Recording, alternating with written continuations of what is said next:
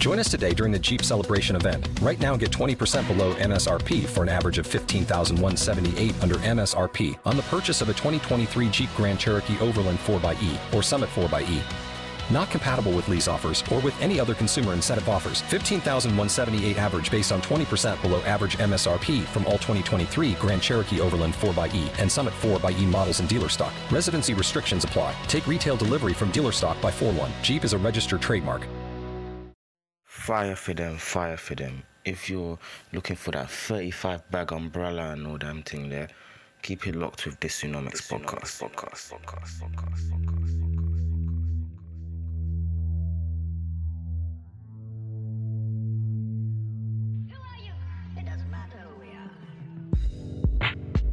Welcome back to the Dysonomics podcast. As usual, a shout out to last week's guest, H. Manada, South London based, super talented and lyrical, and just all round charismatic rapper. Recently dropped a sick project called Flex Therapy 2, so make sure you check that out. He's got two videos out for Ben 10 and Big League, I believe. Very, very good mixtape, got great reviews. So, me and H, we spoke about how he got into music, uh, his creativity, how he gets creative, and what from his external life can mess with his creativity, his plans for the future, being independent versus being a label, the UK music scene, label politics, being blackboard, his creative process, all interesting stuff, especially talking about streaming versus sending hard copies, touring, making making money during Corona. So make sure you check that episode out from last week. Very good episode, and the visuals will be dropping soon on YouTube, and the whole thing will be going to my tier three Patreon people. Them, so make sure you look out for that. A massive shout out I have to give out personally to the people. Them, um, Spotify did a yearly wrap up, which is really a glorified promotional tool for Spotify, but we enjoy it anyway. Somehow I managed to be in the top. I was the 31st most listened to news podcast so that is a big achievement for me. I'm happy, and that's due to the lovely people like yourself listening to podcasts and sharing it and telling your friends. Obviously, when you compete with that's the BBC, The Guardian, Reuters, Financial Times, Bloomberg, The Economist, Radio One, all these, all these different outlets, and to be that high up as a solo dolo independent person, I'm quite proud of that, and that's simply because of you people. Next year, hopefully, there's no fall off if you don't see me posted, that's because I fell off, but we ain't gonna fall off. We're trying to crack that top 20 next year and so on and so forth. So shout you out, especially to the international listeners. I was listening to you in more than 36 countries. That's crazy to me. Absolutely bonkers. Because obviously I speak from quite a heavy black London centric perspective, but I'm glad to see that that message can go broader and people can learn and enjoy and, enter- and be entertained and laugh at the content that I put out for you lot. So blessings for that. Also, if you want to see better content, Patreon's important.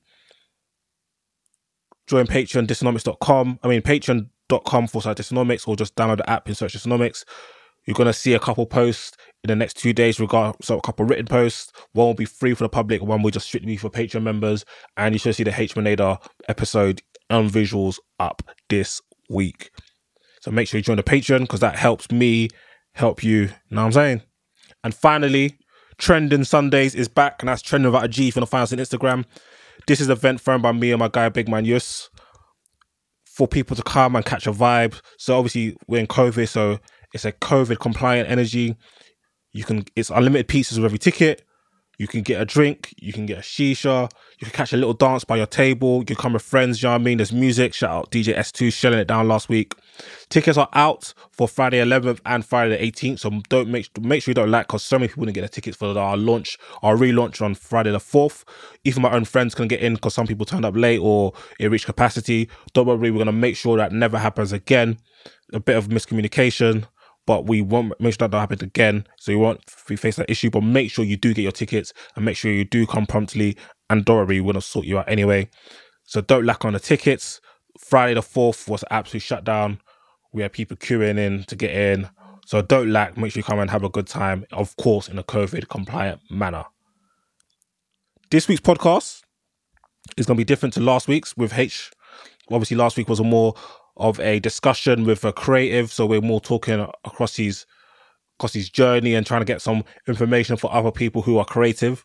This week we're more back on a finance economics level, and this is more domestic economics. We're talking about a very interesting to me, but very important topic for all of us. I think the famous quote is there's only two things certain in life death and taxes. Well, this week's podcast, we're going to be talking about the less morbid version. Well, depending on how you view things, and that is tax. But we're talking on two specific ones. We've got one that is more of an informal name, and that's the bedroom tax, which was brought in in 2012. And we're talking about council tax, which was brought in in 1993. These are two very different but interesting tax. They've both been heavily criticized. So I'm going to get into get into the nitty and gritty of both um, taxes, what they're brought in to do, if they achieve them, and what have you may. So yeah, let's get into this week's podcast. Council and bedroom tax for them. Hi, it's MXM, and listen to the Dysonomics podcast because it's lit. Because it's lit. It's lit. It's lit. Welcome back, people, to Dysonomics podcast. We are talking tax. Yeah, tax season. Shout out tax going. So the first one we'll talk about is a tax known as the bedroom tax informally. So the bedroom tax is an informal UK government policy introduced in 2012 and which reduces the amount of housing benefit paid to people living in houses that are considered to have more bedrooms than required. And those are and these are for people living in in council or social housing. This came to fruition in the Welfare Reform Act in 2012. Of course, this is done by the Conservative Party because they came to power with David Cameron in 2010. And these and these are the people that it impacts. If you are classed as having a spare bedroom, you and you you're between the ages of 16 and 65, sorry. Um, you get housing benefit and you or you and you rent property from the local authority or housing association. So the aim of this was to reduce to kind of be more efficient in terms of people that are in houses that have more room than needed can downsize into smaller houses and people who need the bigger houses take those and also to consider considerably reduce the housing benefit bill. So how can you work out if you have a spare room under this guidance? Well, if you have, if two children under the age of 16 of the same gender are expected to share. So for example, I shared my younger brothers when I used to live at home two children under age of 10 are expected to share regardless of gender. So if you've got a little brother and a little sister, doesn't matter if you're under the age of 10, the government are expecting you to share under the guidance of the informal bedroom tax. Essentially, you're allowed one bedroom per each person over the age of 16. So that is the nature of the rules. So who is exempt for these rules? Because there's always exemptions for certain things. Well, the list is quite long. If you and your partner if you or your partner is over the qualifying age of state pension credit, which is the age of 65, but if you are on universal credit, both of you will have to be over the age of 65, not just one. If you're an approved foster carer, you're allowed to have the extra room. If you have an adult child living at home who's with the armed forces, you can have the extra room. If you're an adult child at uni, but their main residence is your home. So let's say, for example, I'm a Londoner, so if, for example, my younger brother went to University of Hertfordshire, we live in Northwest, that's not too far, and he didn't stay on campus, his main of residence was home, then yeah, we will still qualify. However, if he has not spent substantial time at home for 52 weeks, then we don't qualify. And if we're on universal credit, that's halved to six months. If you receive care, support, or supervision from your from your landlord, then you are exempt. If you're in temporary accommodation because you're homeless, you're exempt. If you or your partner receive receive regular care overnight, you're also exempt. And finally, if your child is who is severely disabled and they're getting the middle or higher rate of disability living allowance, you're also exempt from these rules. So those are the exemptions to the on quote unquote bedroom tax. Now, how does this work? Well, your universal credit is cut by 14% for one extra bedroom. So if you have an extra bedroom, one extra, but if under these guidelines and you're not exempt, it is now deemed that you have one additional bedroom that you actually require according to the guidelines. Your your your universal credit is cut by 40%. If it's two or more, it's cut by a quarter, 25%. So that's a quite significant cut. The logic behind this I said earlier was like tenants that don't need larger houses will now move to smaller houses because it's like, okay, cool the incentive is look, I, have got two extra rooms. My universal credit is getting dropped by 25%. It makes more sense for me to downsize, still maintain the same level of universal credit I had before, and that then frees up that property that I've just downsized from to somebody else. And if I don't do that, then the housing bill is even lower. So it's a win win situation. However, in 2012, in the House of Lords, Lord Freud said that I remind the noble lords of the care argumentation. We do not think that the taxpayer should be expected to meet the cost of somewhere approaching 1 million spare bedrooms, a cost of around 0.5 billion pounds a year. Clearly, this is unfair or substantially different to those in a private rental sector who receive benefits based on their household need. So that was the, the, the popular argument then. Now, however, does this actually work? Well, in 2013, August, the Independent, the newspaper, released figures that argued that showed that 96% of the people who would be affected by the changes would be unable to move anywhere else due to the lack of available social housing. And many of us have heard of this lack of social housing. There's a housing crisis in general, from social to the private rental sector. So, although it's illegal to sublet a social tenancy, it's perfectly legal for social tenants in this situation to take in lodgers to cover the extra costs. And it's encouraged by the government, potentially. This provides a tenant of a net profit and reduces the total number of people seeking alternative com- uh, accommodation. So that even incentivizes you to get like a young, you know what I mean, a young tenant, and you're even making more bargain for your buck, and you are not now leaving the premises. So you're in red, you're in the black. That is one of the, the loopholes. Also, this was meant to free up 300,000 social houses. However, in 2014, the BBC reported that just 6% of benefit claimers affected by the bedroom tax had actually moved in result. So if the key element, the key behind you implementing this policy is for people to downsize, 6% of the people that should be downsizing actually downsize means 94% of them don't. That's a monumental failure and it shows that your scheme doesn't work. In December 2015, the Department of Work and Pensions published data, and this is the back in 2015, and found that no more than 8% have actually downsized. And here is the actual shocking part of it. How did this impact the people who um, were affected by this bedroom tax? Well, according to the Department of Welfare, of Work and Pensions, shall I say, sorry, three quarters of people impacted by the bedroom tax had to cut back on food. 46% had to cut back on heating, and 36, 33% had to cut back on travel. So three out of four people if impacted by this had to cut back on food. Almost five out, almost half of the people had to cut back on heating. And we know how cold it can get in Britain. And one in three had to cut back on travel. That could be impacting work going to the gym, staying healthy, visiting friends and family. The mad thing is that this wasn't entirely unpopular. In November 2013, an opinion poll carried out um, carried out by uh, J. Mori found out that more of the public supported rather than opposed the reduction of housing, benef- housing benefits for under occupying social tenants.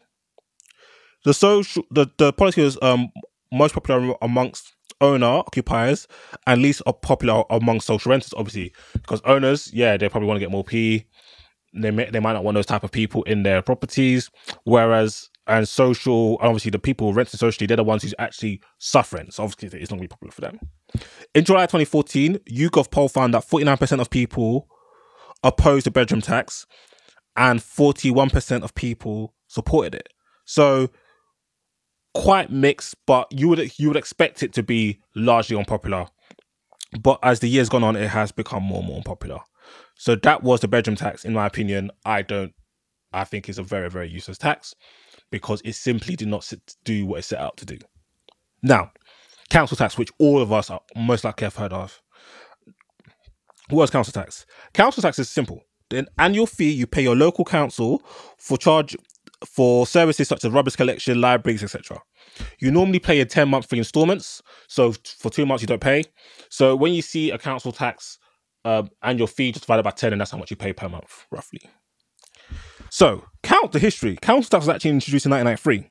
And this was after the the political disaster that was a poll tax. The poll tax was essentially introduced by Margaret Thatcher, a very popular figure, where it's essentially levied on each in each individual, and to the tune of £499. This was extremely unpopular. Most mass, massive pr- protests, massive riots, and campaigns of non-payments. And within, was, within several months of it being introduced, Margaret Thatcher had to resign, and John Major jumped in, jumped in in charge, and he quickly announced its abolishment. And then this is where the council tax came from. The reason why it wasn't unpopular is that you're everybody in the country is paying the exact same tax, but we all don't have the same circumstances and P. So the streets not having that. Now, council tax. So how much you pay is dependent on your personal circumstances, which band your property is in, and how much your council needs to run things. Like how much so how much money does my council need to be effective? Which band my property's in? Is it A, B, C, D, E, F, G, or H? And what are my personal circumstances? So what does so that is what determines how much you pay. So what does our money do? Where when we pay our council tax, where does it go and how is it how is it utilized? Well, it's utilized on things such as pub, police and fire services, leisure recreational projects like your local gym and leisure centre, and sports grounds, uh, library and educational services, rubbish and waste collection or disposal, transport and highway services such as cleaning the roads, making sure there's no potholes, making sure street lights are on and that. And administrative tasks such as certificates for marriage, certificates for death, and certificates for birth. And of course, local elections. So that is what our council tax goes towards. Now, how much do you pay? Well, this is this is where it gets more complex. It's not like a just a quick fee, like yo, like bedroom tax, 14% if it's this, 25% if it's that. No, it's different. And it's entirely dependent on where you live and the value of your property. Now, here's the valuation bands. Remember I said there was A to H?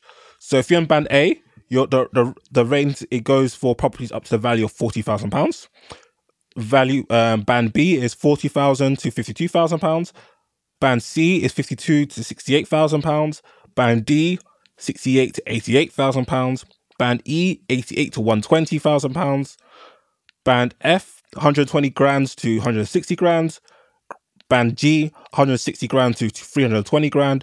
And Band H, anything above 320 grand, which clearly is going to signal some problems, which I'll get onto later. So, so for some quick examples of council taxes in Band D, Wandsworth, they pay £800 a year. And the more expensive ones, Kingston upon Thames, they pay £1,945 a year. Uh, Richmond pay £1,872 per year. Now, in terms of the numbers, according to the City of London, as of 20 to 20, uh, the 20 to 21 um, year, um, financial year, which will end in April of next year, the numbers have increased by 3.6%. So council tax has gone up by 3.6%. And here's the average per band and this is in um, London.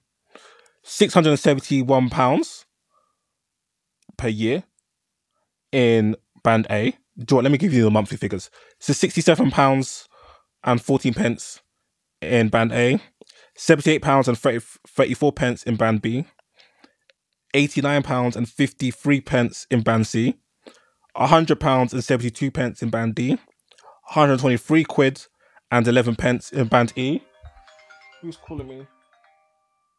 Uh, sorry about that, gang.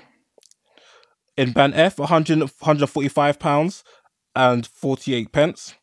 In band G, 167 pounds and 87 pence. And in band H, 201 pounds and 43 pence. So that's quite pricey if you if you're in band H. And a lot of properties in London tend to be in band H simply because of the house prices. Now, does everybody have to pay this? Is it possible to get a reduction? Of course it is. Now, here are the stipulations for getting a reduction in council tax. One, if you're on a low income. Another, if you're a student or you live with students. If you live alone or you're the only adult in a home. So, such as maybe like myself or like living in my own house, like having my own apartment, or maybe like a single mom or single dad if you're on job seekers, job support, um, job seekers allowance, income support, pension credit, or universal credit. If you're someone who live so if someone, if you or somebody you live with has a disability, or yourself that's causing you to live in a larger home, if you're severely mentally impaired or live with somebody who is unfortunately severely mentally impaired, if you are a care leaver, if you're a member of the armed forces, if you've moved into a care home or hospital, or if you're in prison, unless of course you went to prison for not paying council tax, then you, you can't get a reduction. So those are the rules in terms of getting a reduction in your council tax. Now, there's three ways our local councils get funded. Councils get funded by council tax. They also get funded by business rates, where this is a property tax levied on business premises. So depending on, on the value of the business premise, that's the business rates. And we, they also get funded by government grants. So that's the gov the main government giving each local council some cash. Now, if we look at 1819 financial year in terms of the pie on how local councils get their money, 31%, so almost one in three pound received by the local council is from the government, central government. Half of it, 52%, is from the, what they gain from council tax, and 17% of it is what they gain from business rates. Now, why this is an issue is because grants ever since 2010, when the Tories came in charge due to austerity, have been cut by 60%. Hence why so many people have been complaining and seeing stretches in their services from their local council because a lot of their money, a third of their money has seen a 60% hit.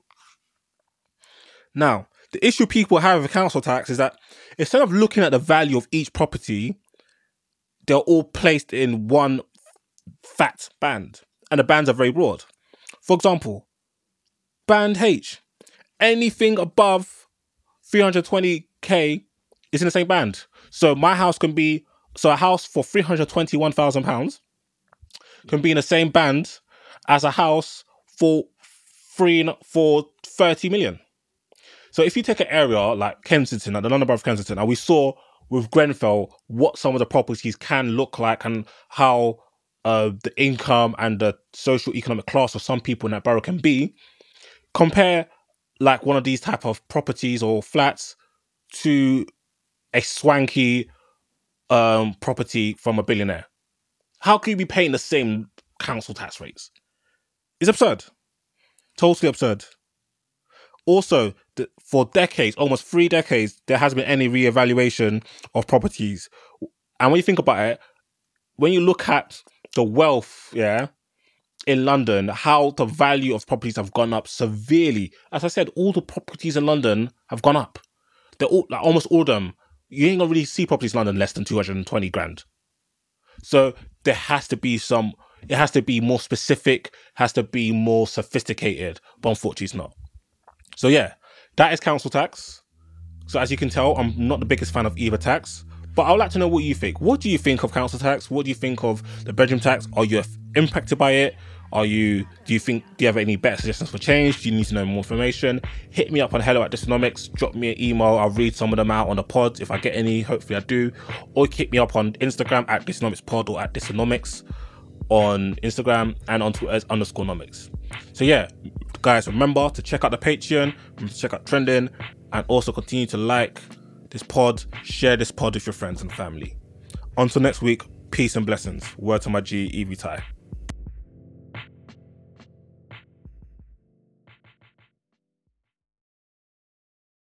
Sports Social Podcast Network.